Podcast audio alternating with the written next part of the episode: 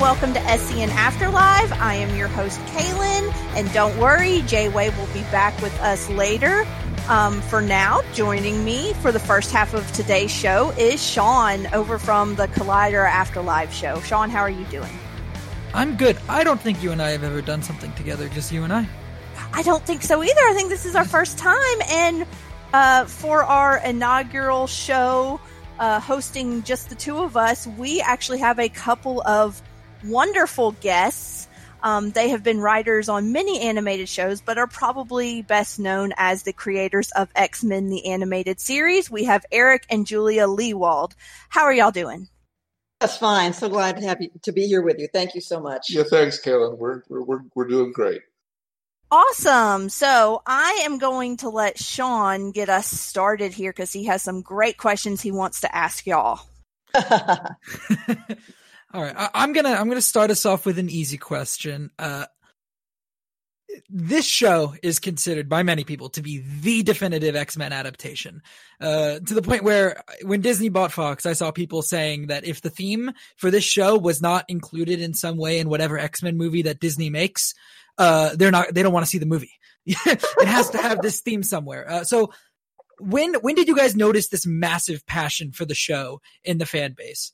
And if I can just back us up here a minute, Sean, just yeah. and, and, Kaylin, just to clarify who who we are and, and what our roles were, um, I'm going to give Eric gets to get all the credit. Uh, he, along with Will Meugniot, uh, producers Will Meugniot and Larry Houston, uh, were and Mark and writer Mark Edens were the ones who got the call and sat down and said, "Crud! Now we got to create a show based on 30 years of comic books." and, and I was uh, lucky enough to be along for that ride, but I also got to write several episodes and and was you know for the five year run got to make my voice heard. So yeah, and, and, as as far as the the fan reaction, there have been kind of two stages for us on that. One of them was when we got the job in February 1992, which is who knows, maybe before y'all were born. Yeah. Uh, uh, and it's it's hard to remember back then. That was basically pre-internet. They mm-hmm. just they, they had some wires up, but you really couldn't send much of anything at the time.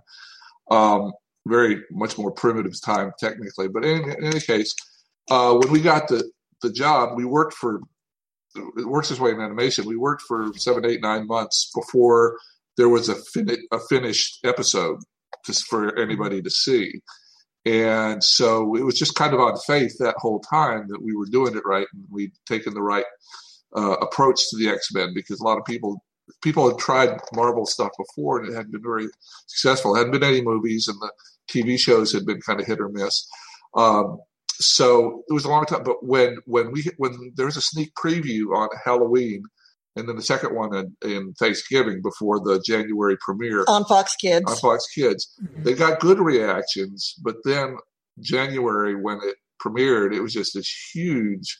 The Fox was a tiny, like just beginning as a half of a network, and they were used to getting five to ten percent of the audience. And by halfway or most of the way through the season with X Men, they were getting fifty percent of the audience.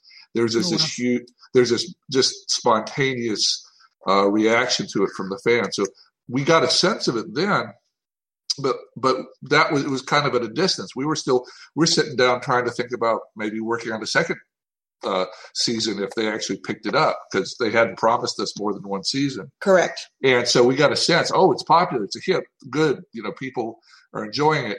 But we really didn't get a sense of like the, the fact that like the whole world enjoyed this show. That you know, hundreds of millions of people saw it until the last three or four years when we started going around to comic cons and we'd meet people from every mm-hmm. and they say, "Oh, you don't understand. I grew up on it, or I learned English on it, or it was my childhood." And so, so those were the two stages. One was when we were working on it, we we realized that it was successful, but that's kind of that's. But then you, you meet people later and find out what it meant to them. And that's when we really understood that it was successful. And I'm going to jump in here and again, going in the way back machine, but um, 1992, 1993, 1994, the first time, first part of the show. Um, if you liked something, you had to pick up a pen and a piece of paper and write a letter. Mm-hmm. And if you hated something, you had to do the same thing. Find an address, find an envelope, find a stamp. It was a process. So. I was at Fox Network, Fox Kids Network one day, um, and just asked, "Are you guys getting any kind of feedback about how X Men's being received out there beyond like the ratings?" And Charlotte Fullerton, who was working there at that time, well, come here and take a look. And she walked me out into the hallway. If you can picture those kind of opaque white bins that yeah. uh, you, you yeah full so, of mail picture from, one post office. full of mail. Now picture them stacked wow. to the ceiling. Now picture them stacked all the way down one outside of the hall all the way back up. And she said that's all x-men stuff. And it's like oh, oh my, my gosh these are kids who went out and found an address and a piece of paper. That that's when i got a sense that there was some serious um, some serious interest in the show. But as eric's saying it's not until the last few years that that, you, that he and i have had a chance to go out and kind of meet with people because as writers you know, we tend to be kind of off in the corner, home office. You know, it's mm-hmm. not a mm-hmm. lot of you know mingling with people and with animation. Like Eric said, it's such a lead time that we're usually on to the next thing before there's any kind of uh, reaction. Yeah. So anyway, there you go. That's the long answer to your question there. No, I love it. Uh, and I just wanted to touch on we you talked about uh, the um, the length of the show. I did just want to tell the listeners for some numbers, it did run for five seasons, 76 episodes.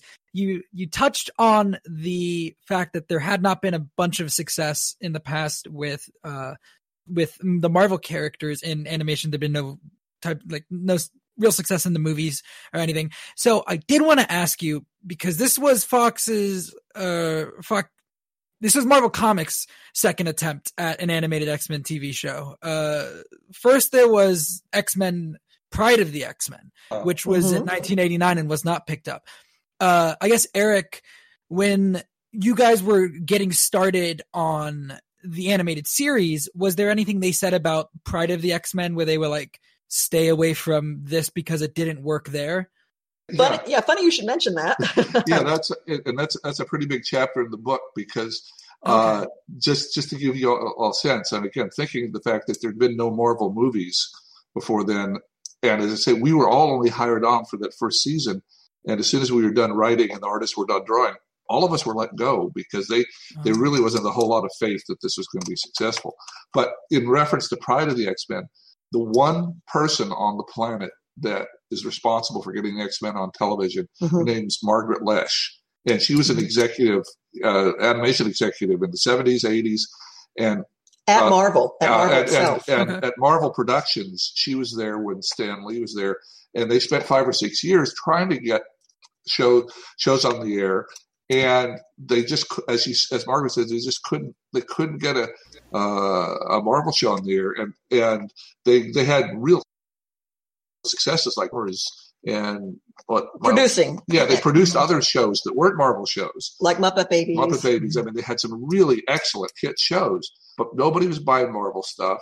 And but she, but Margaret believed that X Men would be the best Marvel of all the Marvel shows possible, and so she pushed it and pushed it. And for about ten years, she, no one was buying it. And then she got hired in 1990 as as the head of the new Fox Kids division, had to put a. She was in the buying position, mm-hmm. and so she let it be known right away that like her first three things she wanted to get on the air were X Men, Batman, and Spider Man, mm. and it took a took a little while um, because just these things take a little while to get going.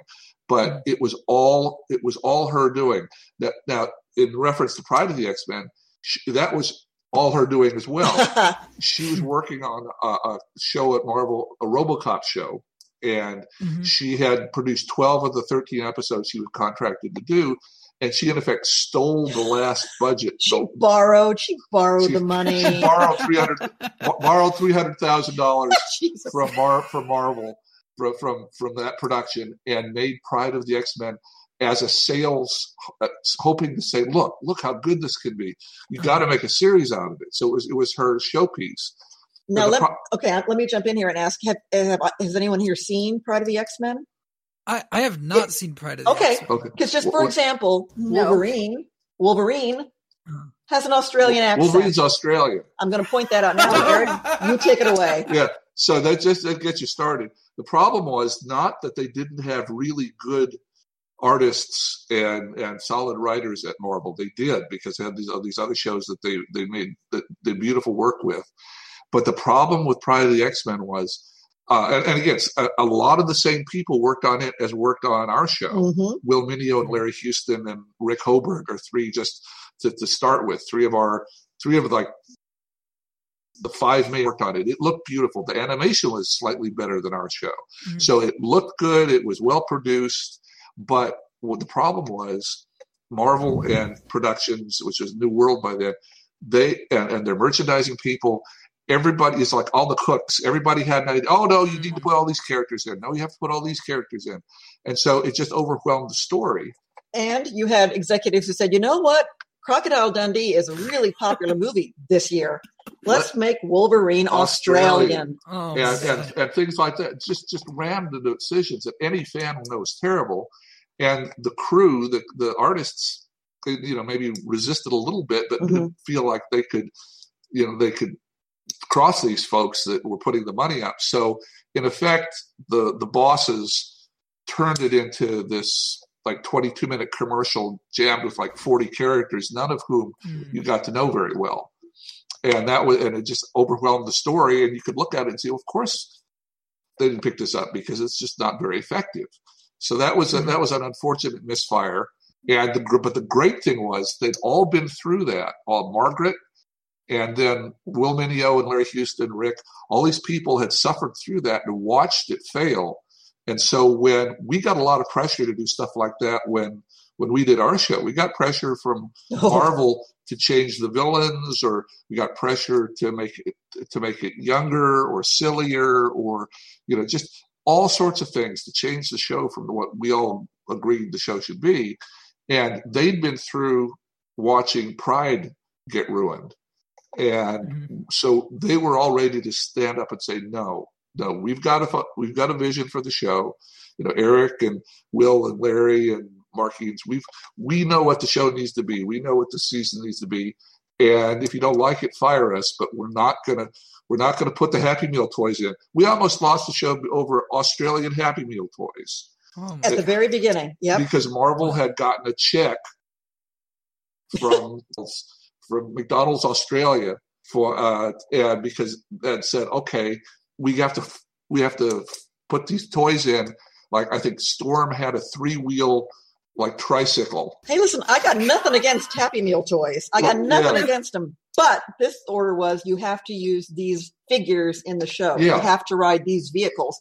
Well, Magneto can levitate and Storm can yeah. fly. So we got a problem with the tricycle. Yeah, yeah. So so there there were half a dozen crises like that that came up, and every every show gets challenges, and that you never hear about. You just when you're just a fan of the show, and a lot of shows just go down in flames mm-hmm. because mm-hmm. the person with the leverage, you know, can say no. Australia, he, Wolverine's Australian and we're going to have this villain, and we this seven villains, even though there's not room for them, and all this stuff can can dictate that, and then the poor people writing and drawing it just are stuck doing the wrong thing.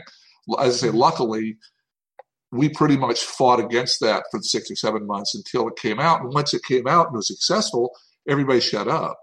it was just like, okay, uh, it, what y'all did worked, so we won't give you any trouble for the next four years. But for that first year, there's a lot of money at stake. Everybody's second guessing everybody, mm-hmm. and uh, we had to do a lot of a lot of defensive a lot of defensive work there to keep the show the way we wanted it. And it apparently worked because you know the it's such a massive uh, hit now, and it got to the point where in 2015 uh, when they did the Secret Wars crossover event uh, in the Marvel Comics again, there was a limited series X Men comic that was pretty much based off of your guys' show, which is just you guys make this show that is a like a love letter to these 30 years of X-Men comics. And then years later, the comics make like a love letter to your show. What is that like? Can I can I blow your mind here with a, yes. uh, a little known factoid? Okay, please. Um, I, I, you you may ask at some point favorite episodes, and and and Eric and I have those, but I'll not not to give anything away here. But but Eric came up with what became the two part story, One Man's Worth, Bishop okay. comes back in time, and it's it, what if Xavier had not lived long enough to create the X Men? And you've got this fantastic dystopian world where everything's fallen apart because he wasn't alive. And Storm and Wolverine are married, and it just is heartbreaking. Okay, well, it turns out Bob Harras at Marvel really was fond of that story uh, as it came out in the series. And from that, that became Age of Apocalypse in the comic books. Now, a lot of folks assume One Man's Worth came after Age of Apocalypse because of the way it timed out. But I'm telling oh. you now, Age of Apocalypse came out because of the episodes One Man's Worth. Yeah, it was about 15. Wow. We, we, we, this, we submitted the story to Marvel about 15 months before they before they came, and it's it's just it, that that felt very cool because it was something that they did so well. I mean, oh my gosh. We, we did that. We we, we felt uh, indebted to them for things. Oh like, yeah, come on. Like uh, the Phoenix Saga and uh, Days of Future Past. Days of Future Past. Mm-hmm. So when they did something special with one of our original stories, it just it made us feel like we were uh, giving back. Yeah, that's awesome. That's a really fascinating direction to go from, um, from you know the show back to the comic books. I know it's happened, you know, a few times. I know that um I believe Harley Quinn is one of those where it, it fed back into the comic books. I just always find that really fascinating because we think of comic books as the source material, but sometimes it creatively feeds off of other things, and I just find that really cool. Um, I agree. I agree. so I, I, do want to talk, actually get a little more into the show now. Uh, the show gets a whole lot of praise for being very serialized and having these long story arcs. Uh, was that something that you guys were really pushing for? Was that always the plan? Was anybody saying, no, no, we want more independent episodes? So, you know, you don't, you can kind of just pick up anyone and, and get going? Just a reminder, uh, everyone involved with the, with the show who was brought in for the first season Everyone was told, you got 13 episodes. Yeah. That's it. Tell your stories and be done because there's yeah. no guarantee. And so we pushed we pushed for a connection on the first 13 to serialize them. And you know, to Margaret Loesch's credit, it's it's it's a risk for them because it takes so long to animate a show. At least it, it, used to. It's all those months overseas. It would be like five months of painting, a hand drawing every cell overseas. Mm-hmm and it, if it comes back and you know you've got about a week and a half till it's supposed to play if it comes back and it's terrible well if episode four is terrible you can't show episode five because it's a connected story so if it takes a month to fix episode four you have to go back and read it's a it's it, it, it can, it's a real challenge for them for for uh, for animation for animators at least it used to be because it took so long to produce these things to allow us to do that. But they allowed us to do it the first season. There were production problems. The second season they said uh, well no you can't do them all connected anymore so well, can we do multi-parters? And then we thought oh Mark Edens eye thought we could do that little story in the background, the Savage Land story. So we do like yeah. a minute to a minute and a half of that. And so we have a two-parter to start the, the season. We have nine episodes where there's about a minute of that in the background, mm-hmm. and then and then have a two-parter in the Savage Land finishing up. And they were able to animate those the background stuff first. We wrote that 1st mm-hmm. and that way, if if any of the nine episodes in between there, the, the, main stories didn't work out or there was a production problem, those could be interchanged. So we could move those around a little bit they didn't connect as much as you kind of thought they did. What connected was that thing in the background. So we did that as a as kind of a, a way to keep our hand in that way. And then after that, doing four and five parters like the Phoenix and the Dark mm-hmm. Phoenix, that was another way to keep them. It just they don't tend to let you have kids shows being serialized. They just they just don't want to. Mm-hmm. They just it's it's too much of a risk for them, and it was a real gift that they let us do it. And and a large part of that was a function of the people, the folks in charge, their their love of the X Men comic books, because comic books themselves tell things episodically. You know, you, you don't they they play out over multiple serialized. books, serialized. Yeah. Mm-hmm. So the fact that everyone, starting with Margaret Loesch, were willing to to do that here, I think uh, was was a, a real big deal. And shout out to Sharon Janis. Oh yeah, who was the editor on X Men the animated, the video editor, the video editor.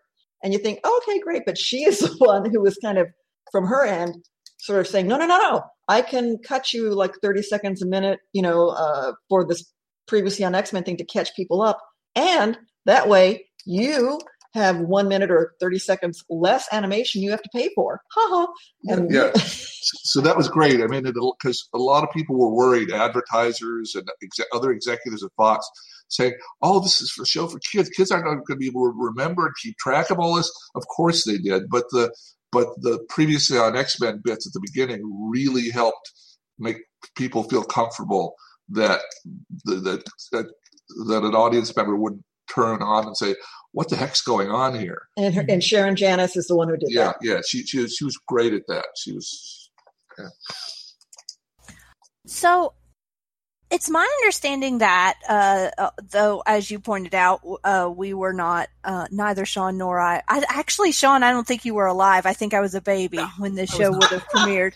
Um, uh, though we were not around at the time to know this, and experience it in real time, uh, the episodes did not necessarily air in the order that they had been scripted. Yeah, correct. Yeah, that's a problem. It's and, even a pro- problem now on the Disney Channel. They don't Disney Plus, Disney Plus, Disney Plus. They don't have them in the right order yet. Oh, Disney Plus has it in the wrong order too. So they have it in the release wow. order versus the scripted order. Yeah, and even a couple of those are kind of backwards. You think some sometimes it was, and that was again, that's that production problem. Uh, the, the lot, some of the episodes were standalones, but we had an episode right after the Phoenix Saga. Yeah, here's the most egregious one. Yeah, yeah. They're, they're all they're all grieving because Jean's dead. Jean's and flown into the sun. Scott is torn apart. He's lost the love of his life. Yeah, and Scott's so upset that he leaves the X Men. This is called No Mutant is an Island. Right. That episode. And and so he goes off and at the very end of the episode, they get a, a hint that ah, oh, Jean may be alive. Well, that episode was badly animated and it didn't show for two years. and so what happened was you had this oh Phoenix saga, and Jean dies, and then the next episode is just some random episode where Jean is just as, as if as if nothing had happened. Yeah. Oh goodness. And, and so there, that was a, that was a real problem. Uh, on on Disney Plus, if you look at it, they don't even they don't have the Dark Phoenix saga in order. They've got part they start with part two and end with part one. Oh, oh no! Out of the four they, parts, they got some issues. But take that up with them. yeah, yeah, yeah, yeah. I was just saying, if it makes you guys feel any better, that's not just your show that has some issues with the with the episode uh, ordering on there. Uh, I did. I wanted to ask because you guys obviously there was a bunch of adaptations of popular storylines from the comics, and apparently, as we just learned, a very popular storyline from the comics was almost almost an adaptation of something you guys did first. Uh, what would you guys say was the most difficult adaptation to do? Ooh, adaptation. Oh, okay. That's interesting. Well, because yeah, when we started, this this is hard to imagine, but the two people um, uh, myself and Mark Edens, who's a friend of mine from college. Julia's from Texas. I'm from Tennessee. We were uh, Mark and I were college buddies in in in Knoxville. Um, we didn't know the books. We got hired to do this, and we had to lay out. We laid out the first two the first two seasons, or the first 26 episodes, and we had to kind of learn the books on the fly. Now, so Will, we, Min- Will Meugniot and Larry Houston yeah. and folks were, were huge fans. They were big fans, and they knew the books mm-hmm. forward and backwards. But so. on the writing side, we didn't have that agenda. Like, oh, I've got seven favorite ep- seven favorite uh, issues uh-huh. I just can't wait to to to see if I can turn into TV shows. We were just looking at the characters as as human characters and thought, what's the coolest stories we can tell, and used the comic books just as kind of a uh, a resource. We didn't, except for in the first season, except first two seasons, except for uh, Days of Future Past, none of those was really a direct uh, adaptation. Uh, adaptation. Mm-hmm. They were just stories that used bits from from the book. So, as far as hard, I think the biggest challenge was uh, that adaptation was um, the Phoenix Saga because it was a five-parter, and it took us off into space for the first time, mm-hmm. and it was just but luckily, we just had two really good seasons, and we're getting great support from Marvel then, and and it was something that that uh, I was able to do just with Mark and his brother. We're usually working so fast. It's usually just like we need a, a 40 page script a week. Boom, boom, boom, boom. It's usually working so fast. You'd have seven or eight writers working on different episodes. We're all lined up in a row. Yeah, yeah, yeah, and handing off. Okay, here's one of you. Here's one of you. And if we do a four part episode, like if you look at the Dark Phoenix, it was four different writers that were working for me, and I had would try to just kind of keep sense of it all, keep it all, you know, connected and, and tracking. But with we had time for the Phoenix Saga. I think it was hardest because it was a five parter, uh, which basically you know, that's over 100 minutes of story, and mm-hmm. it was hardest because I don't know we were we were suddenly stretching the the X Men out into space, and we were introducing this whole new uh, uh, element of it. So that was I don't know if it's maybe one we're proudest of. Um, uh, some of the episodes were hard to do, but I think it may be more that it was just you know we either we it wasn't like we were given a book and say and and and and saying try to do this and we said oh this is going to be mm-hmm. difficult mm-hmm. julia worked on days of future past with and that was a challenge because we didn't have kitty pryde and we didn't really think that the like the the soul of, of whatever the the replacement character we used drifting back through time would come across very well on kids TV. So we had a, an mm-hmm. actual person, Bishop, time travel back and and and be part of that. So there was a there was a fair amount of adjusting that was done on that one. Uh, I'd say that maybe was the hardest the hardest one to adapt because we had a different we had a, we had a different cast than the, than uh, the book did. And also during this time period, two major things. Uh, one, X Men was like the number one comic book in at that time period, but it was a number one comic book. You could go mm-hmm. up to your average person on the street and say, "Can you name me three superheroes?" and you'd get Batman, Superman, Wonder Woman. Mm-hmm. Someone might know the X Men. I, I, again, I cannot emphasize how uh, you, you, they weren't part of the culture. They were not yeah. part of the casual culture. So, as far as the uh, rabid, sacred can't can't change a word. That that wasn't really what the X Men were at that point, and there was no internet, so yeah. so there was no just vitriol like oh you ruined it you destroyed it. none of that and there may have been in private homes throughout america but we never had to listen to it and, and, so, and Mar- Mar- Marvel Comics was a much was a smaller company. They were struggling financially. They were going to go back. They went bankrupt in '96.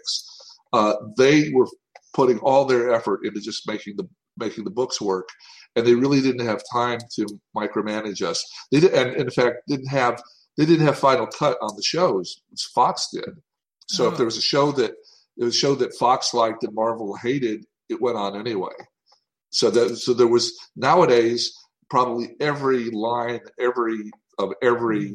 TV show and every movie is coordinated by this multi-billion dollar huge organization and they're doing a fantastic job but ours was very different ours was basically you know very little oversight as long as we kept the characters in character um, we were we we came up with the stories we wanted to tell and uh, it was not you know and, and marvel was not micromanaging us there, at all there was no email there was no instant messaging. Yeah. Uh, offices shut down at five o'clock, and they were on the East Coast in New York, and we were out here in Los Angeles. Oh. So if weekend ah. showed up, five p.m. our time, five p.m. their time was like two, three p.m. our time. Yeah.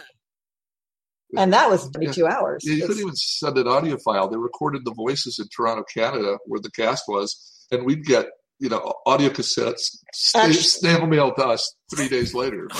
yep due to some tech issues, we did lose part of the file containing the interview. Um, so we were not able to recover the tail end of that interview. But I did want to say that number one, they were the absolute sweetest, nicest people to ever talk to, and I do hope I get to talk to them again. Um, I wanted to make sure that all of you know that Eric Lewald wrote a book called Previously on X Men The Making of an Animated Series that he's very excited about, and I wanted to plug that. You can find it basically anywhere that you can find books, Amazon, wherever, um, that you could purchase. And you could find them on Twitter at X Men TAS, TAS for animated series or the animated series. Um, so they're a, a pretty neat follow on Twitter. So I would recommend following them. Great, great people to talk to. And we do hope to contact them and get them on here sometime in the future again to continue that conversation.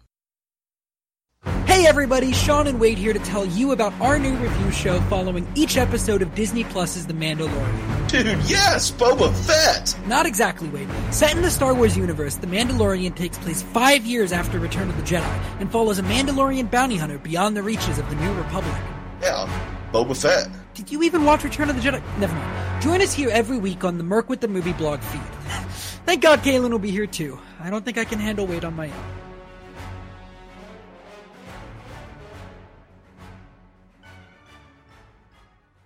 Hi, everyone. This is Sarah, host of Go Get That Rose podcast, a podcast that is dedicated to talking about all things Bachelor Nation. Join Jay Wade, a man in his 40s who is recently new to all things Bachelor Nation, and myself, someone who has been watching passionately for the past three years, as we review, share our thoughts on each episode of whatever show is currently on TV, whether that is Bachelor, Bachelorette, or Bachelor in Paradise. We might not even know everyone's name, but we have fun nonetheless. You can find us on Merc with the Movie Blog feed wherever you listen to podcasts.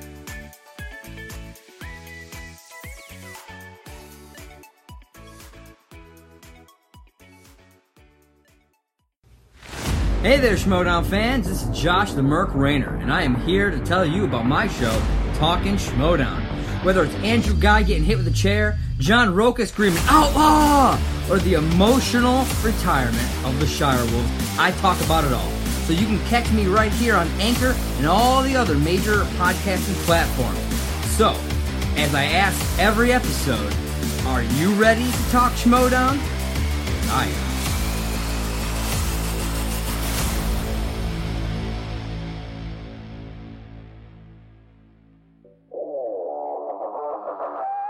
Hey, it's Sarah, and I'd like to tell you about Afterlife. It's a weekly Collider Live after show podcast where Mike, Sean, and I give our takes on Roxy and Dorinda's annex, on Yodi's producing skills, and whatever Cody and Alex are up to in that booth. In addition to having guests, we expand on the crew's discussions and add our own craziness to the mix. You can find the show on Merc with the Movie Blog feed on all the podcasting platforms. See you soon!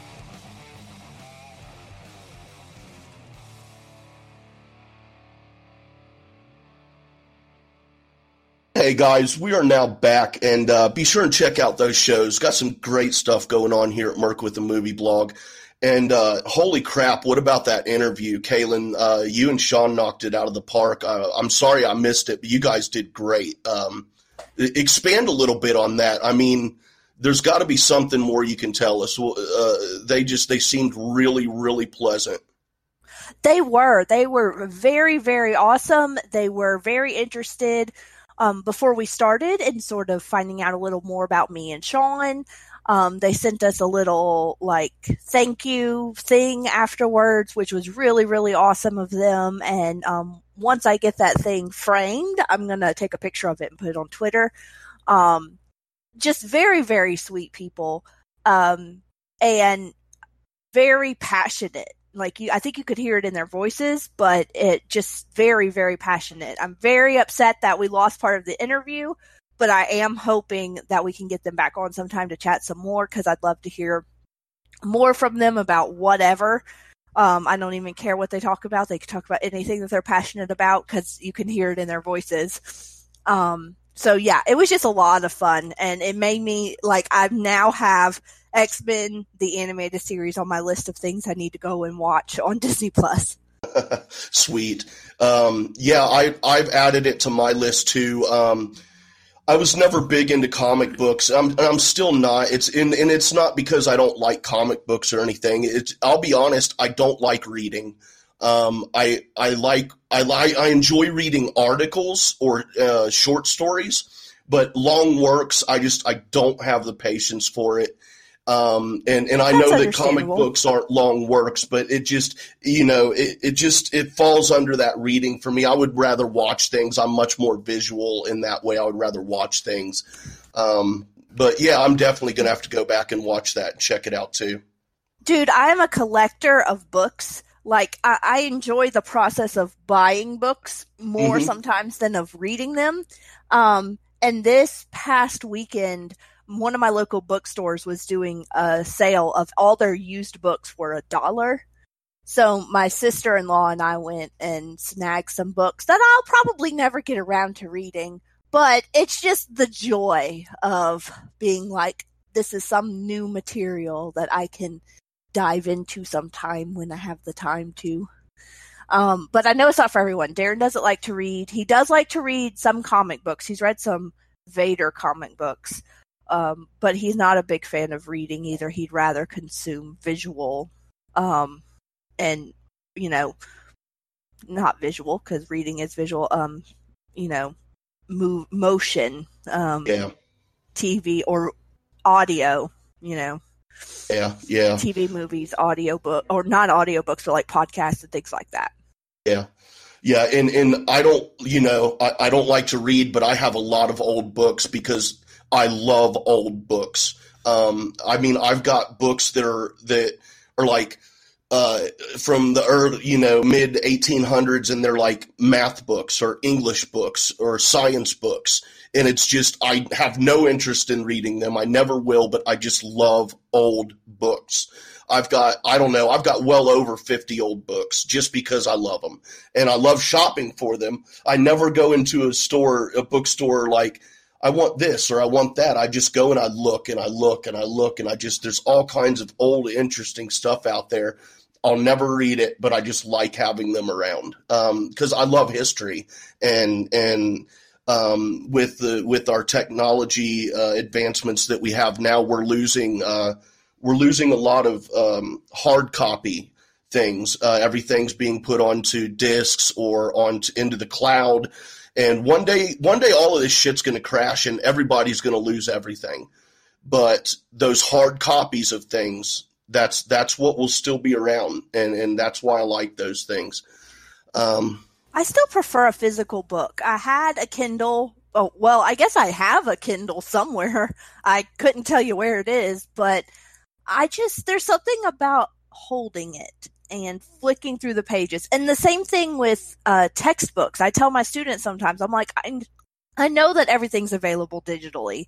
I know it's so much more convenient, but if you are a textile kind of person where you learn from highlighting or or circling or uh, making notes in margins, you know, buy the physical book and destroy it if you have to, but you know, buy it. Um, I just I prefer a, a, physical something to latch onto and to carry around. Yeah, uh, yep. that's just me. I'm I'm weird. Um, but and I'm not of my generation apparently because we're supposed to prefer everything digital. yeah, see, I, I miss pen and paper and all that stuff, and I miss I miss cell phones. Um, I fuck these pocket computers and all this bullshit. Um, these are not cell phones; they are computers that can make a phone call. Um, I miss I just miss regular old cell phones. So before texting, just like a Nokia. Yeah, just fucking dial that shit up and call somebody, man. I mean, my dad used to. He had a he. My parents owned a construction company when I was growing growing up, and my dad had a mobile phone in his like like when the mobile phones were actually attached inside the vehicles. You couldn't right. take them out of the vehicles, and I just I remember me and my buddies. Uh, we would drive around and just fucking just fucking party and hang out, and we would use this phone to high hell um, just because it was cool as hell to have a phone in the vehicle. But uh, but yeah, we've certainly come a long way. But uh, but yeah, that's really cool. Um, that interview that interview went great, and uh, thanks uh, thanks to you and Sean for uh, for being there for it. Um, I had dental issues, major dental issues going on. I went to the dentist uh, that day, that morning of the interview, and I just thought it was going to be like a, uh, a, a, not a checkup. I knew what the issue was earlier the the week prior. I had uh, was eating some pizza and my front tooth it shit down the middle. I think we were talking about that a little bit because I, I could when I say S and and uh, and F words, it was driving me crazy. So I just went in there and figured they'd say, okay, this is what we need to do. We're going to schedule you uh, to come back and do it. No, they did it right there on the spot, which was fine by me because they were just going to put a filling in there, or uh, not a, or yeah, a filling. What what it was was an old filling had come out. Like mm. uh, apparently when I was, I can't remember this, but apparently in my teenage years, I had chipped or broken that tooth at some point in my life in half, and that was a filling, and the filling had come out, and. Uh, they gave me a newbie uh, to a newbie doctor, and this was his first filling, and he jacked me the fuck up. Um, I mean, this guy was pushing so fucking hard on my head that it was jamming my head back really hard. Mm-mm. And he was just manhandling me, and it it was just unbearable. Oh man, it was so terrible. My it was just terrible. So thank you guys for uh, for uh, rocking that interview. That was great. Oh well, Sean was super excited to get to do that interview, um, and he had some really really awesome questions that he wanted to ask them. So it all worked out in the end, and I have to say that uh, number one, I would have never let that person work on me because dentist is my biggest fear, and the other thing is anytime they have to do anything besides just a normal six month cleaning, um, they have to give me Valium. Mm. I have to be, and I have to that means you can't drive or anything. So I have to take it. I have to be taken to the doctor. I have to be taken home.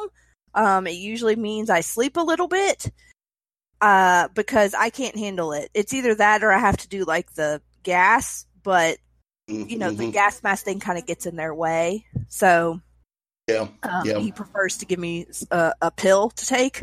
But yeah, so I'm a nervous wreck at the dentist, so I don't envy you that. Um, are you talking better now? Oh yeah, for sure. Like I can say I can say Schmoedown spectacular, and it doesn't sound like I've got a lisp or anything like that. so it is it, it's super nice to be able to say s's and stuff like that again. Um, but yeah, yeah. So it's much better, but it just oh man, I mean, he jacked me up. I was so scared, and at one point dude, at one point, um, uh, I go, I can't remember exactly what I said, but I inquired at, as to what was going on because I was starting to get really fucking nervous because it was taking a long time and it was really hurting me. And I, I I'm, I'm the kind of person, I go to the dentist, I don't care. I, I'll sit there through drilling, through whatever. It doesn't bother me. The dentist, it does, it just doesn't bother me. Um, and I very rarely feel a whole lot of pain at the dentist because I just, I don't know. It's just, I'm lucky that way. But yeah, this was killing me. I was like, because I, at one point I looked at the nurse when the, when this newbie doctor walked away and I go, I go, man, I said, I have never felt pain like this at the dentist before. And she made a couple comments that kind of, that kind of led me to believe that she was a little bit concerned about his technique and whatnot. But I was just so excited when it was done. I mean, it was just no fucking around, dude. I was gone. Um, but anyway, uh, yeah, we're definitely going to try to have them back on again in the future. Uh, but um, but here we are, Christmas week, uh, SEN live.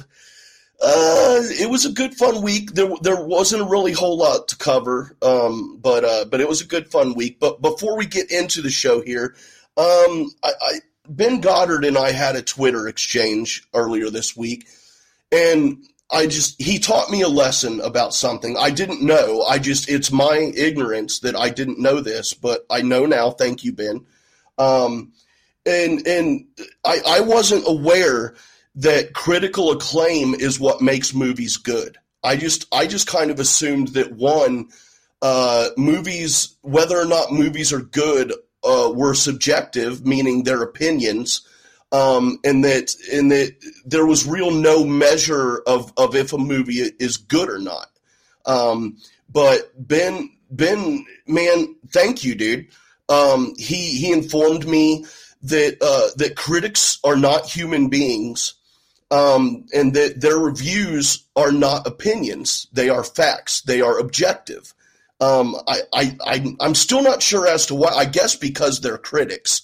Um, but, but the point is that uh, that I found some movies. Okay, I've got a list of 17 movies here that I thought were good. And, you know, and I understand that that's my opinion. I thought they were good. But, you know, according, according to Ben here, these movies are objectively bad. They are bad movies because critics panned them. So, uh, here are 17 movies that are objectively bad because critics say so. The Shining, Willy Wonka and the Chocolate Factory, The Wizard of Oz, Alien, Psycho, Fight Club, It's a Wonderful Life, Predator, Home Alone, The Exorcist, The Thing, Scarface, Apocalypse Now, 2001 A Space Odyssey, Once Upon a Time in the West, The Graduate, Bonnie and Clyde. Now, the, obviously, there are many others, but those are movies that that that are those are just 17 movies that I think many of us thought were good, but I'm sorry to let everybody know that they are not good under any circumstances. Um, and this is not me saying this.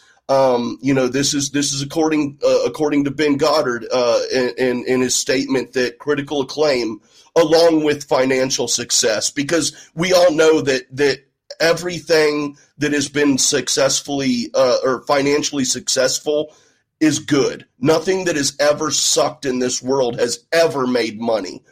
Um, but but the critical the critical acclaim part was the one that really threw me threw me for a loop because I just like I said I I had lived my life assuming that critics were just human beings like everyone else, and that when they reviewed a movie that I just thought they were giving their opinions, like when you and I review movies. And I mean, we're not uh, unofficially officially critics, but I just figured that they were humans like you and I, and that when we review movies, it's the same thing. They're just giving their thoughts, feelings, and opinions on it. But I mean, that's not the case at all. So, well, I, am okay. I'm sorry to, to let you guys know that. I'm going to be the voice of moderation here. And I am going to say that I uh, number one, he did use the word good, and for anyone who's not um sure what this Twitter exchange was, basically what Ben was trying to say, and I do understand his point of view 100%. He was basically trying to say that people are talking about how Rian Johnson um you, you know, oh, he, you know, he's come back from the edges or whatever with Knives Out. Knives Out's a, a great movie and he's basically he posted um a I guess a picture of like a headline that was basically like, yeah, Rian Johnson is back after making a movie that made, you know, over a billion dollars and was critically acclaimed, meaning The Last Jedi. And I think the, the point he was making was that The Last Jedi was not a failure. And people talk about it like it was a failure. It was not a financial failure and it was certainly not a critical failure. But what you're focusing on is the fact that he used the word good in y'all's Twitter exchange. And well, I, he did because that was my point. Did. I was saying just because a movie, and I said it in these words. I said just because a movie is is successful financially and has and or either one you know, critically acclaimed, that doesn't make it a good movie. But he he flat out came back and said that it does make it a good movie. He flat um, out said that. I don't I don't know that he necessarily chose the right word there, but I get what he was trying to say. I but think it's he what he said. It is. It's what he said, and It I do is. believe he believes that because he vigorously fought that. And Um, and that that original tweet that he tweeted, that that is exactly what it was it was saying. It was taking a shot at all the people who think that the last Jedi was not good and it's saying it was successful financially and it got critical acclaim, so it's good, shut up. That Well, I personally, um, I see your point of view. I see his point of view. I think that we could all get along just fine. I would love if Ben would come on the show and argue with you in person or, you know. Oh, I'd love to have Ben on the show. I, even in the Yes. exchange, I told Ben I, I, I really enjoy him on SEN Live. This is this is like okay, this is not me taking personal shots at Ben. This is me taking shots at his mentality on this subject and how he feels critics have this all-knowing and all-powerful opinion as to what is good and what's not and how their opinions, which they are, their opinions are somehow greater than anyone else's and should be held to a higher standard. That's what I take issue with. That's what I'm attacking. So, from a statistics point of view, um, a critical score, while helpful, is um, a bad sample space. Uh, if if your sample is meant to represent, um, whether it's meant to represent the United States as a whole or the world as a whole, uh, a critical score is a bad sample space because it's not um, well rounded enough. Like it's not representative of uh, the makeup Facts. of. Of It's all, not well, representative of facts. no, I it's an mean. I mean, no, no, no, no, no. Oh, I mean, okay. I'm the sorry. I makeup didn't mean to of the makeup of the group of people. They're Oh, all right, right. people who are deep, deep, deep, deep into the world of film and probably know too much behind the scenes stuff and are extremely passionate about film. So they're not a good representation of the population of the world as a whole, the movie going world as a whole. So that score is not indicative necessarily of a movie that collectively, if, if everyone in the world voted on whether a movie was good or bad, it, it wouldn't necessarily align with the critical overall score because they're just not a good representative group. Um, and so I don't think critical acclaim or critical bashing, uh, critically panned, tell me anything about a movie. Really, it tells Exactly. me whether, yeah, it tells me whether a movie is a critic's kind of movie or not. Yeah, well, and when he said this, the very first thing I saw, I thought of, and I'll leave it on this. I I don't have anything else following this last thing here. But when Ben told me that that critical acclamation is what makes something good, my very first thought was, well, holy fucking shit! I wish critics would have made Dave Chappelle's Sticks and Stones stand up good because I fucking loved it. But it's not good, so sorry, everybody. Oh, But, well, uh, I but just that's I don't know. That's all I got on that. I'm just Well- it's it's just I just I just I I don't know. I I just I I just I just can't stand people who don't know the difference between objective and subjective. It really bothers me. Well, I think he probably does understand. Perhaps he's someone who just doesn't express, you know, he didn't write 12 paragraphs on the subject and edit it and, you know, whatever. So, uh, perhaps he could express himself better via spoken word, which is why I'm inviting him on the show. Yes, So- and, and I'll invite you on too. Uh, and Ben, I, I mean, I'm, I've got, like I said, I love y'all on SNL or, or SEN uh, Live. Um, you're you're great on there, really funny. Um, but this is just this is one of those areas where we vastly differ on opinions. Um, I do think he's right in the sense that I don't think Rian Johnson. I think there's a group of people who hate him because of what, what happened with Last Jedi, but I don't. Rian Johnson's career was in the toilet because of the Last Jedi.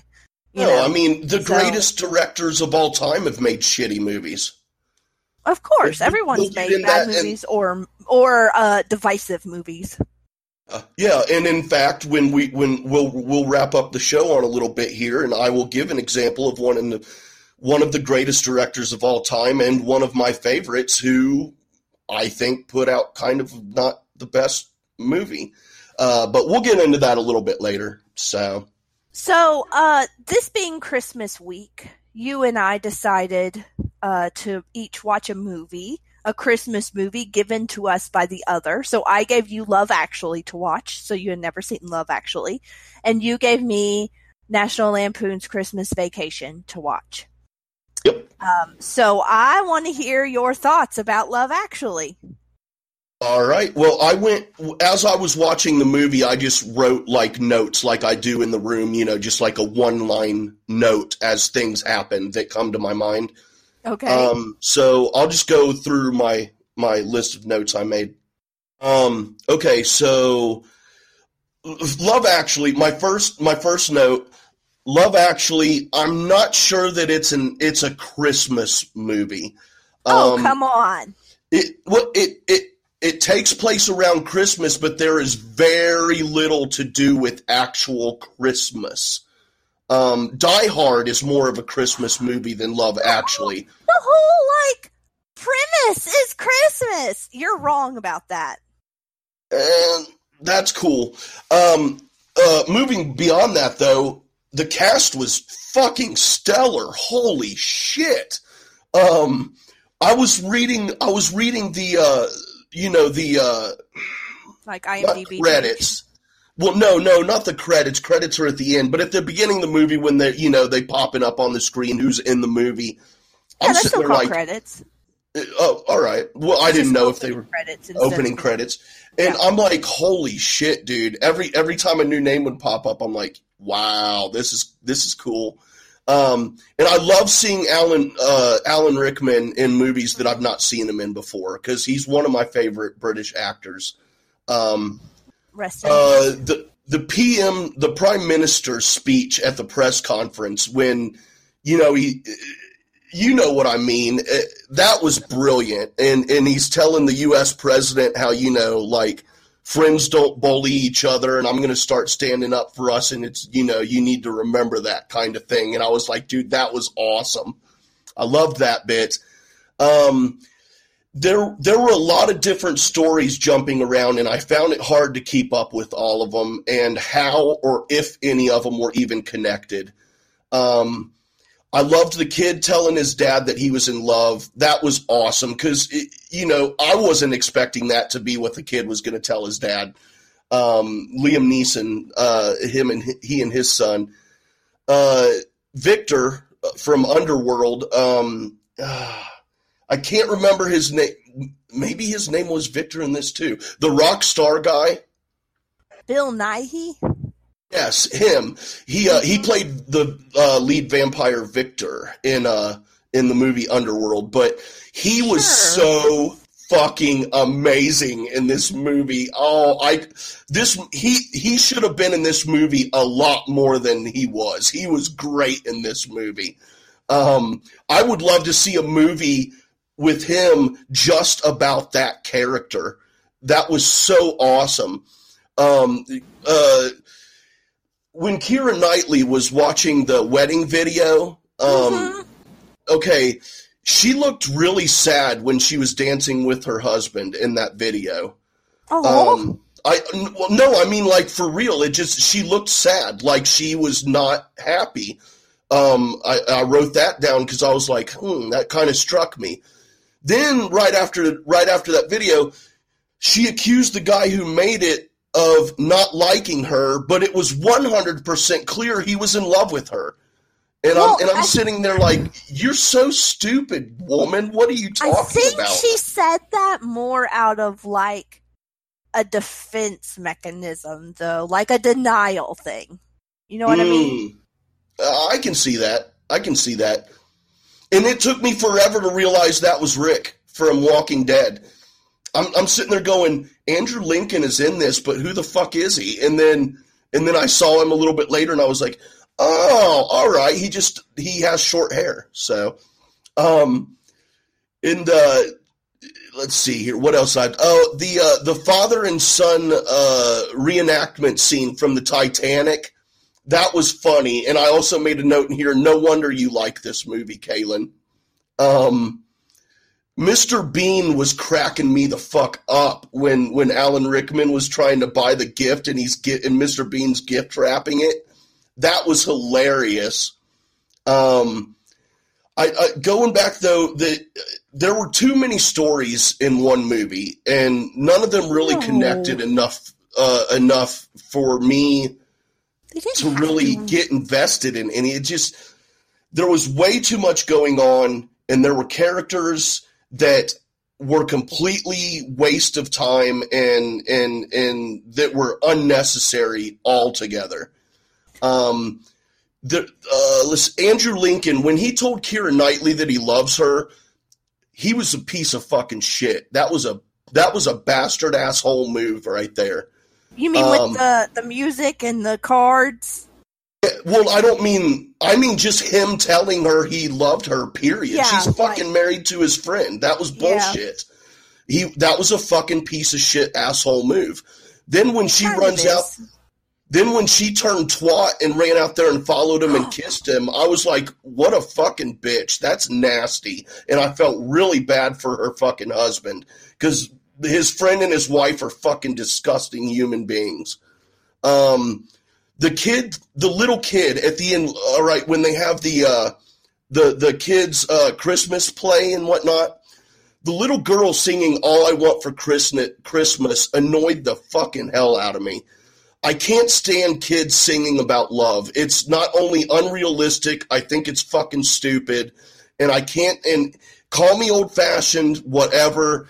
I don't like. I, I, I don't like um, presenting children in an adult light and shit like that. I just don't like that shit. Kids are kids. Let them be fucking kids. Kids don't know jack shit about love. That kind of stuff just annoys me. Um, when it, when oh, go ahead.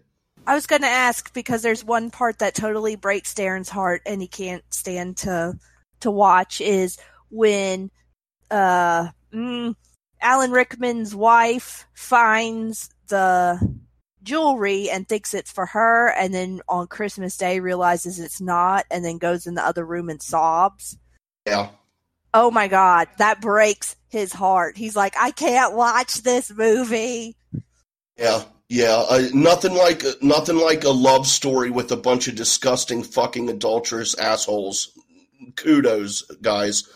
Um, the kid running through the airport to get to the girl, that was awesome. I loved it. And Mr. Bean there again, distracting the guy for the kid to take off running.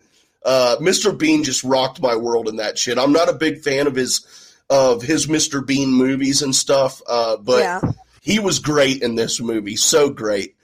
Um, when when uh, when Victor, I'm just going to call him Victor. We all know who I'm talking about at this point. Um, uh, when he when he actually played the song "Naked" on TV, I was like, "Yeah, that was so good. I loved that." Again, I could watch an entire movie with him just about that character. I want it so bad. Um, Did you recognize who the little boy is? He looked familiar, but I didn't go in depth to look. I, am sure I know who he is, but I, did, I just didn't look in depth he's well, he's been in several things, but he's um um oh, what's his first name? Uh Reed, uh something Reed in uh Game of Thrones. Oh, who, oh, who, he uh, was uh, uh, uh Rickon Stark. No, no, no, no, no, no, no, no, no, no, no, no, no. He's um he he goes with Bran.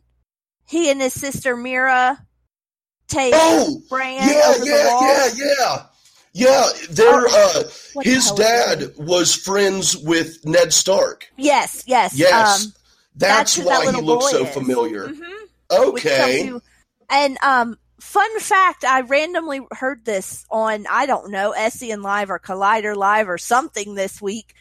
Um, Keira Knightley was on, is only five years older than that little boy, but in the movie she's getting married and he's like this little bitty boy. Holy shit. Yeah, she was only like 18 when they shot this movie. She was only like 17 when they shot Pirates. Um, man, she, she she's a fucking toothpick too, man. Holy oh my shit. god. Well, you know, the whole thing with Pirates was they had to like airbrush cleavage onto her because she had none, even with the corset and all that. Like, because she's just take like an underage girl and fucking make her have tits. That sounds not pervy at all. Fucking uh, Hollywood, she, okay, man. She's the one who talks about it in the commentary. no one else. She's like, yeah, they had to airbrush those on. Those aren't there. That's crazy.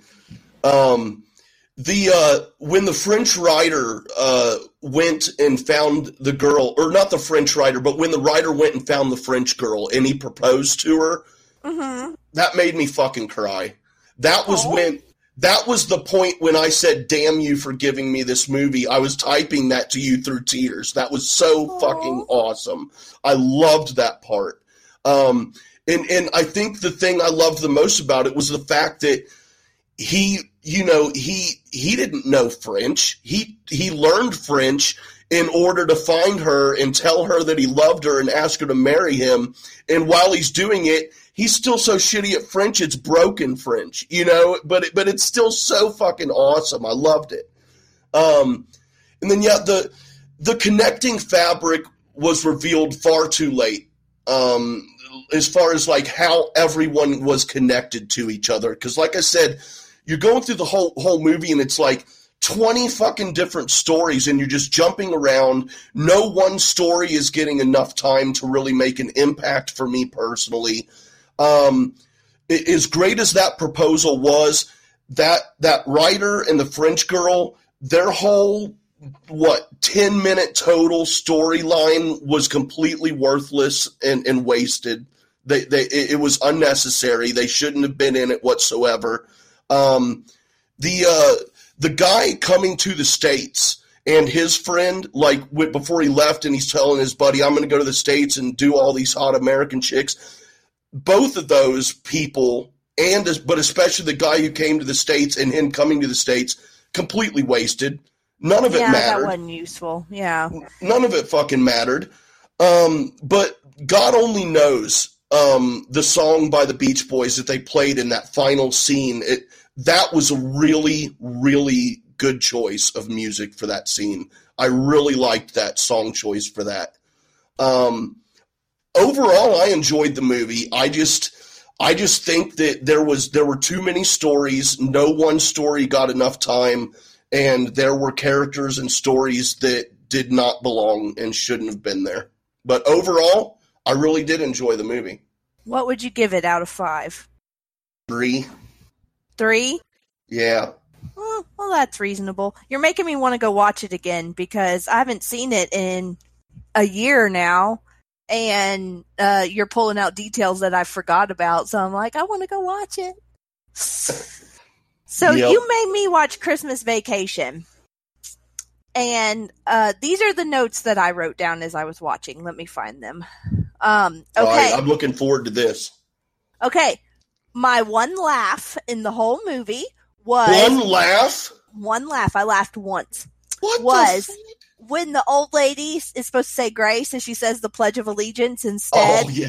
and uh, I don't know what his character's name was, but Randy Quaid stood up and put his heart over his, his hand over his heart. Yeah, yeah. That was my one laugh. I laughed once in this whole movie. Um, Did your family laugh more than once at least? I think my sister in law laughed twice. Um, wow. We collectively did not like this movie. None of us. Really? None of us had seen it. It was me, my husband, his sister, and his mom.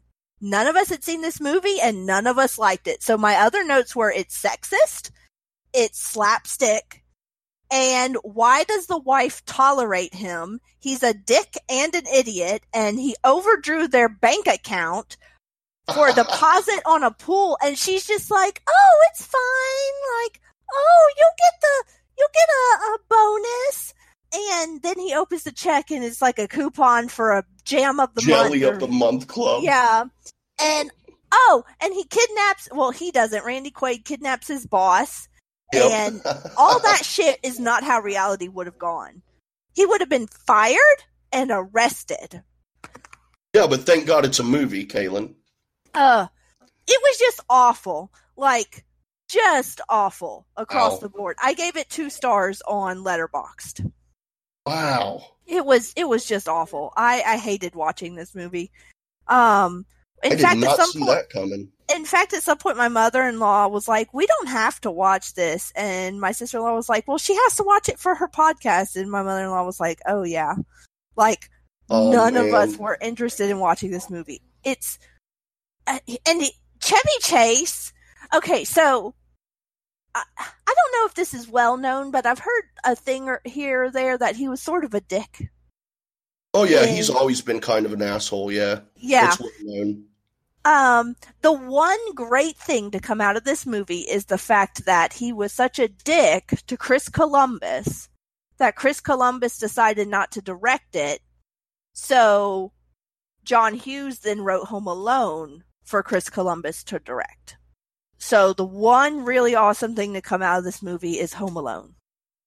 that is a twist that I never would have seen coming. Oh, so I learned that just recently on um Netflix has a the movies that made us. Yes, um, yes, yep, I've seen the, it. They also have the toys that made us. Mm-hmm. And in the movies that made us, they've only done four movies, and I only watched Home Alone, but I'm assuming they'll make more. And yeah. Chris Columbus basically says, I was going to direct Christmas Vacation, and then I met the lead actor, and he was an asshole. And so, uh, you know, and I think I think John Hughes was kind of well known for like punching scripts out like really fast. And he just like punched out Home Alone and asked Chris Columbus because he was like, I really want you to direct something. And so he made Home Alone. So there is a silver lining there, which is without this movie, we may not have gotten Home Alone.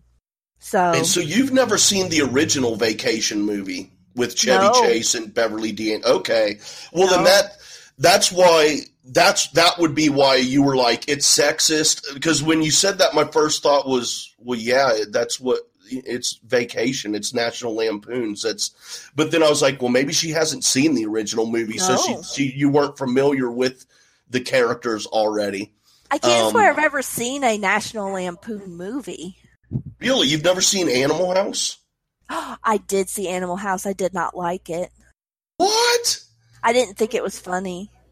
Oh man wow. I think yeah, you're understanding now this is not my yeah this is not my sense of humor yeah. Well, I mean, that's good though. We're finding this out. So next time I can try to pick something that I think might, you know, uh, that's not as much like this and try to tweak it a little bit because I don't want to give you just a bunch of crap that you won't enjoy watching. I don't want to do that to you. So I want you to, I, uh, you know, I want you to actually watch some stuff that, that you have a shot of enjoying. So yeah, and I mean, like I liked Clerks.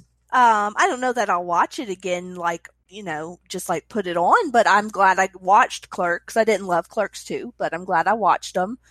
Um, what else? I can't even remember what else you've given me to watch. So it hasn't been like a total bust so far. True, true. Um, I know you. Uh, what did you make me watch in exchange for you watching The Lion King? I'm trying to remember. Oh man, mm, that's been so long ago now. I know. Jaws. Jaws. I liked Jaws. Um, so you know, we're finding things out. Yep. So, yep. uh, yeah, it just it wasn't my thing, and I don't think I want to see Chevy Chase in anything again. Like, I'm, I'm, I'm good. Man, he is so fucking funny. Um, mm he he was oh man. I don't know. I mean you know that's cool that you don't like it. It just for me the first time i saw it i was a little kid and you know my mom and dad we watched it at christmas with my mom and dad and and that was a tradition. We would watch that every year as a family and shit. So and i um, didn't expect him to drop an f-bomb and he did. Oh yeah. We're gonna have the hap hap happiest christmas since bing crosby tap dance with danny fucking Kaye. Love it. Yeah Man. Uh, uh, it just it wasn't my thing. But I watched a Christmas movie. Yep.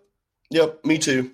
So that's all right. Next time yeah. uh, we do these little reviews, uh, I'll try to give you something a little bit better, depending on if we're going themed or if we're just going a random movie. I don't. We'll figure it out, but we'll wait till inspiration strikes. Yep. Yep. Um. So this week on SEN Live, uh, th- not a lot happened this week because they only had three episodes. They, of course, did not have a Christmas Eve or Christmas Day episode, and um, there just wasn't a lot of news going on this week, which is understandable because, as they've said before, Hollywood basically shuts down um, this time of year, and that's totally understandable. But we did get something we've never seen before, which is Christian's kids popped into the studio. Yes, that was. Oh, really, they're so adorable. They're so yeah. adorable. Yeah, and and now when when he says all the funny things that his daughter that his oldest daughter says to him, now you've got a, a, face and a voice to match it up to, and you can be like, okay, yeah, I can totally envision that, dude. Yeah, and you could tell that they're such daddy's girls because they just like ran straight to him. Yep, yep, and and it and it was cool. Uh, it was cool, you know, to to see uh to see uh see her get up there next to Ellis because of course Ellis, you know, they know Ellis very well. Um, of course. And then and then when she walked around Ellis, I was like, oh, I was I was like, oh, like she's gonna make the rounds and give Brett a hug because she obviously knows Brett, and she, you know, no, she was going for that game. That's funny. Yeah, they're so adorable. Um the little one didn't seem too interested in being in there, but you know, too much stuff going on. Yeah, but but uh, what they they brought in donuts was it, or were or were they bagels? Donuts. Mm, I think it was donuts. It was donuts. All right, all right. Yeah, if they were bagels, then no one would have had any because Ben would have stole them all. oh my god. Yep. Uh, but that was really cool. Uh, liked that a lot too. Um, and, and, I hadn't seen it. You, I had to watch that episode later on, and you told me about it, and and so I knew it was coming before I got to see it. So I was looking forward to that. So yeah, that was really cool. That was really cool, man. Well done, Christian. You uh, looks like you got a really lovely family, family man. Yeah. So uh, congratulations to you. We've gotten a lot of Winston this week um oh, and yeah. Brett because you know with them not having those shows in the you know in the middle of the week. And then I think Winston's been on all 3 days. Yeah. Yep. And then and uh Who and we love. He's one of Yeah, we love guests. Winston. Yes. Um it, it- Kate hasn't been on for a couple weeks. She was on Monday. Was she on Monday? Wasn't on at all last week or this week. I don't you think may be so. right. You may be right. Uh, She was either on Monday or she was on at the end of last week, and we haven't seen her since. Um, Wait, did she say that she was coming out east for the holidays? I think so. Yeah, or they were going somewhere. They were visiting Yeah. family or something. They were. I know they were disappearing appearing for a couple of weeks, and we wouldn't see her. Yeah, Um, well, can't wait to see her back and hope she had a great, safe trip. So, Yes, and um, I'm bummed she she isn't going to get to talk about the last episode of The Mandalorian because she wasn't around. I'm assuming she won't be probably won't be back till after the first of the year. yeah, yeah, but I, uh, I don't know. Maybe Christian will let her put in her two cents on a SEN live. Yeah. Um, I feel so lost now because I've watched the last episode of The Mandalorian, Watchmen ended, and that's the only shows that we were like following week to week. So Do now you I'm guys like, watch Vikings, no, the History Channel show? no. Mm, I was just wondering. That just uh, the final season of that just started up. Uh, I don't know, maybe three or four weeks ago. We don't um get channels. Uh, that's cool. That's cool. Except for the ones Well, I don't either. the I. I, I I don't get channels either. stuff. So. Um, Uh, I have uh, I have no. I, I'll just say it. I have no. I have no issue being a pirate. I I feel bad about it. Not at all. Not you even were- a little bit. I guess if you're watching Vikings, it's um on brand a little bit. Well, it's a it's a the show has definitely lost its touch, but I hung in there. Um, but no, I just I, I just I don't know. I have no issues with that, man. Um, you know, I, I can't even afford to buy groceries when I need them, so I have no issue at all watching shit for free uh, while those rich bastards sit out there in their big Hollywood Hills homes and uh, gorge themselves on on life. Um, I have no issue whatsoever streaming some shows for free that I want to watch. It, I don't feel bad whatsoever. So, Um, something I have been watching, like binge watching, is the Great British Baking Show. uh oh, Brett talks about that show. Isn't that the one he talks about? Yes, it's great. Is it as It good is. as he says? So, you know how all American competition shows are so like cutthroat and like high intensity music and everyone's rushing? There's a little bit of that, but on this show, it's just like the music is very light and British and, you know, them making scones and, um, Darren keeps talking about sponge because they're they always talk about making a sponge, which I think just means like a basic cake, like a cake batter. Mm. Um, make a sponge. So Darren's like, "Ooh, I'm craving sponge," and um, it's have just, they made spotted dick? Mm, that did come up in one episode, like someone was filling something with it. Mm, um, right on. Yeah, they make all sorts of weird things. They talk about frangipane all the time, and um, oh, what's that dessert? That's um, oh, I'll think of it later. They talk about crap that I'm just like, that just looks like a gooey mess. That looks disgusting. Mm-hmm but it's so much it's just nice and light and and they all like get so close to each other and oh. like cry when someone gets eliminated and yeah i don't like that oh it's it's so wonderful i love it i've i've flown through all the seasons i think i'm in season well on not all of them are on netflix but of what's on netflix i think i'm on the sixth season Man.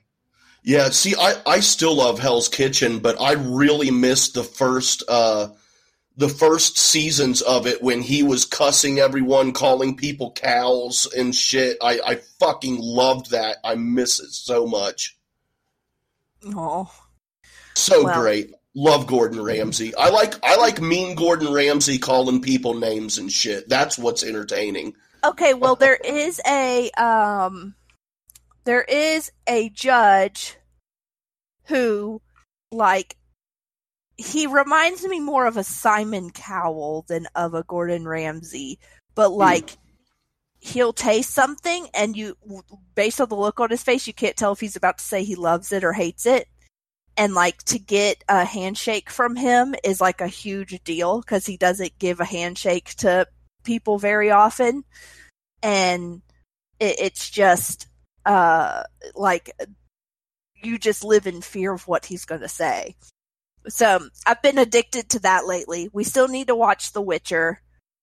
We still need to watch uh, the last season of Maisel that came out. I binged The Witcher, and I still. I, okay, when Don't I started it, no, I'm not, I'm not going to spoil anything at all. I'm not going to tell you anything about the show whatsoever. Um, just when I started watching it, I didn't understand what the fuck was going on. And now that I've binged the entire season, I still don't know what the fuck is going on. Um, but I enjoyed very much a lot of what I saw in it.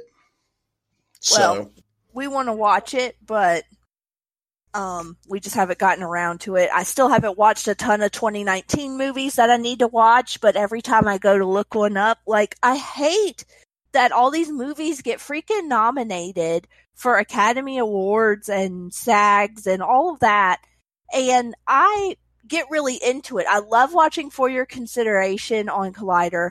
I, you know, I get really excited about it. And then it's like, it doesn't come to theaters down here in Mississippi and it's not streaming. So half the movies I literally cannot watch. And see, that's where that's where the pirate pirating comes in handy. Well, I don't want to do that, but uh, that's fine. And, I am just saying. And, and the people voting on them get to watch them because they get screeners. Yeah. Yeah. And it's like, but I want to watch it. I want to be able to see what y'all are like voting on and what y'all are celebrating. Like you're celebrating a movie before the general public ever even has a chance to see it. Yeah. And giving it awards and stuff. And it's just, it's annoying. And then they're like, well, people make comments about what movie should win and they didn't even watch all of them. It's like, no, I didn't watch all of them. I couldn't. Yeah. It's not yeah. because I didn't want to. Like we were going to watch Parasite and you can't. Like I have no way to watch Parasite without like illegally downloading it, which I don't do.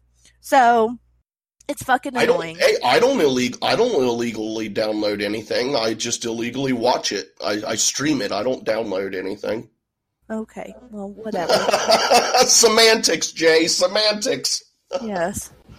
Um, but speaking of 2019 movies, um, what was it? What was a movie from this year that you were the that you were the most disappointed in? That like um, like that you that you were excited to see and and wanted it to be good or or uh, anticipated it being good, but just ended up coming out let down. Oh, that's really easy. Um, that would be Midsommar. I gave it a one star on Letterboxd. So if you're oh. wanting to oh. follow me on Letterboxd, I'm there at Kaylin Rose seven one five, just like I am on Twitter. Um, and my review is what a shit show. I give up on Ari Aster. I have no movie. idea what that movie is, but I will not watch it's, it now based on your uh, uh, your opinion. Okay, so he made Hereditary, and Hereditary, while really fucked up, I'm still thinking about that movie, and like I don't think I hate it. Um, I, I'm not sure, but I don't think I hate it. I definitely liked it more than Midsommar. So Midsommar went into going, okay, I know it's going to be weird because Hereditary was weird. I know I'm probably going to leave, like, get done watching it and have some mixed weird feelings. Um, you know, his movies, you don't feel comfortable when you leave them. Mm. But I left this movie just like, no, I, I hated this. It was awful. Um, it was just I mean, I don't know. And I know that there are people who love it and think it's whatever, but all Darren was cracking me up because when we got done, he's like, but this is art. See, uh, Scorsese wants more of this and less superhero movies. This is what we're supposed to be watching. And I'm like, no, this was fucking awful. And he was being like a smartass because right, right. He's like, but it's art. Take that, Scorsese. Yeah, it's one of those movies that like, but it's art. And it's like, it's fucking awful. Now, with that said, the acting was good. Um, I even think, like, I could pick out certain things that were good. Like, it was well edited, um, to where you kind of progressively, I wouldn't call it a scary movie, really. Just like Hereditary wasn't a scary movie to me. It was just bizarre. but I just, I wanted, see, Hereditary, I'm still so split about. I wanted to watch Midsommar and be like, okay, I'm on board with Ari Aster. But instead, I watched it and I'm totally off board. Like, I'm done. Kind of like what Mother did for me and, um, who's that dude? Who's the dude who did Mother and Black Swan and Blue? I've never seen either one of those Shit. movies.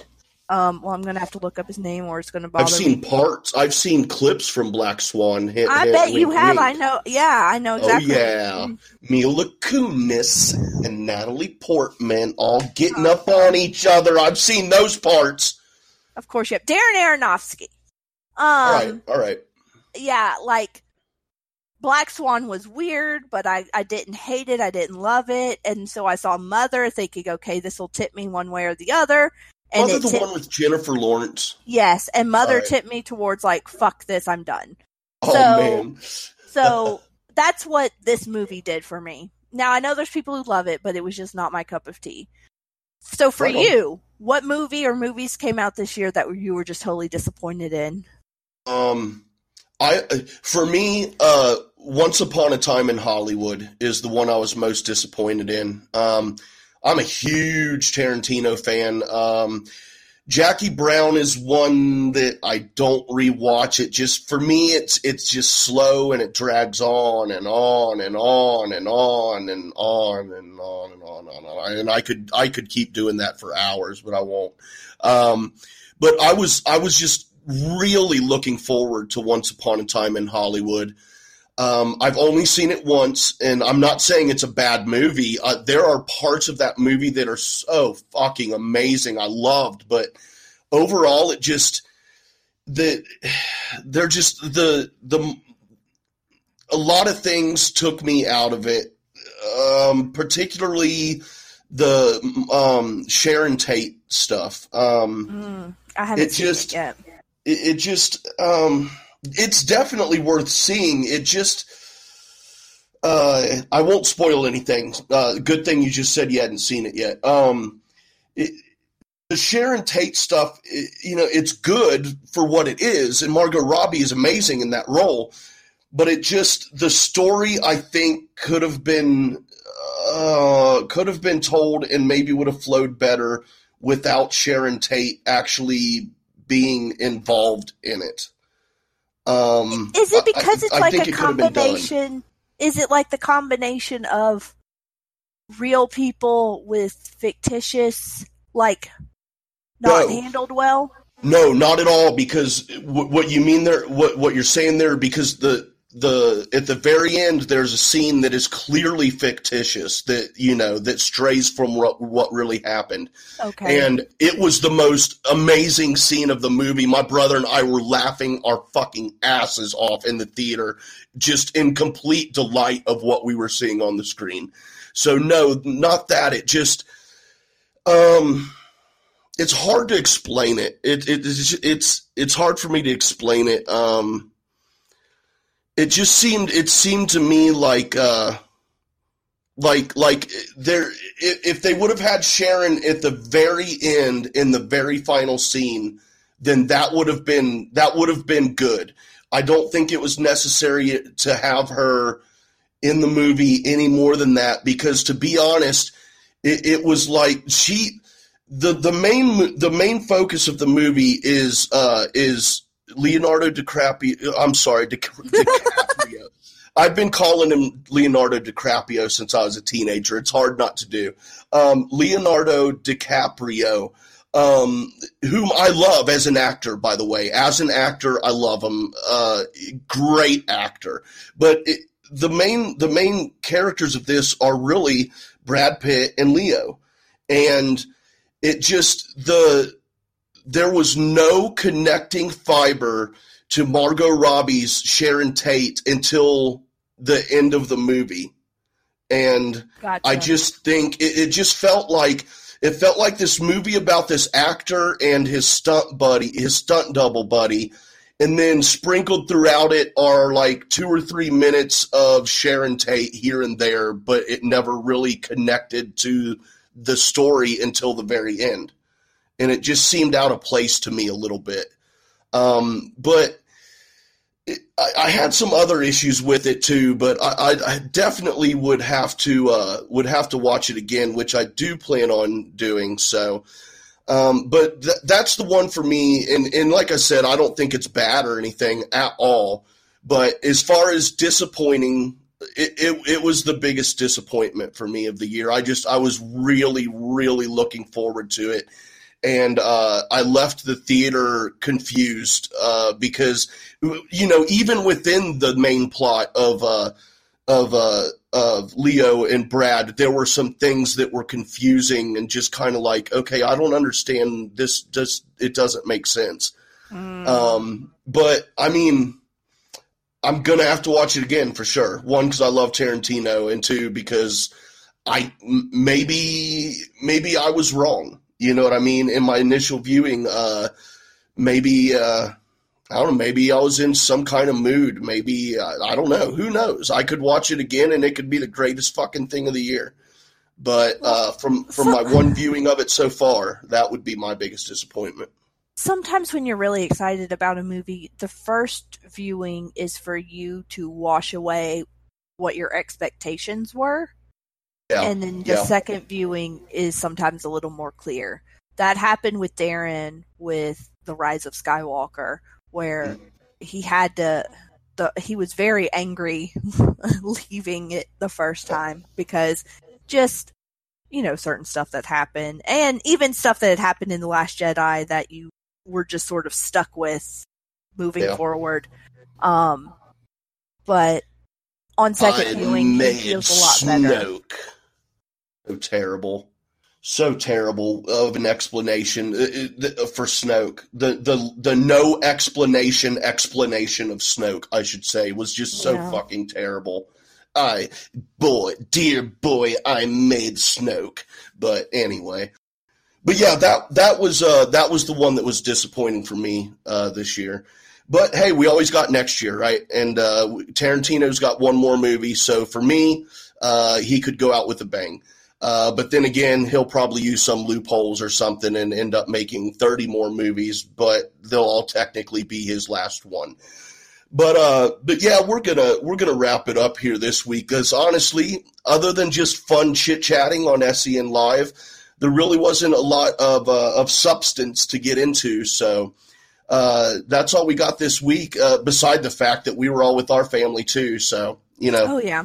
Just a light week, and next week will be light too. I'm sure uh, with the with New Year's. So yes, but, and by the uh, time we talk to all of y'all again, it will be 2020.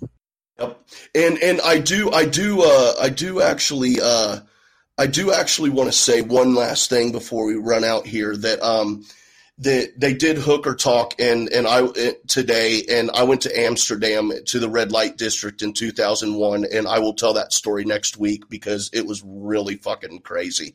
So oh, uh we will uh we will uh we will open the uh, SEN portion of next week's show with that uh, if not the entire show. I'm not sure. I don't think we have any guests scheduled for next week just yet. So we'll see what happens. And uh, until then, why don't you tell us where everyone can find you, Kalyn? You can find me on Twitter or Letterboxd at Kalyn Rose 715. That's K A L Y N R O S E 715. And you can find me on the Twitter at jwade1134. That is the letter J, W A D E 1134. You can follow Merc with the Movie Blog on Twitter at MovieBlogMerc. Check it out on the website, mercwiththemovieblog.com, where you can find articles and all kinds of other good stuff there.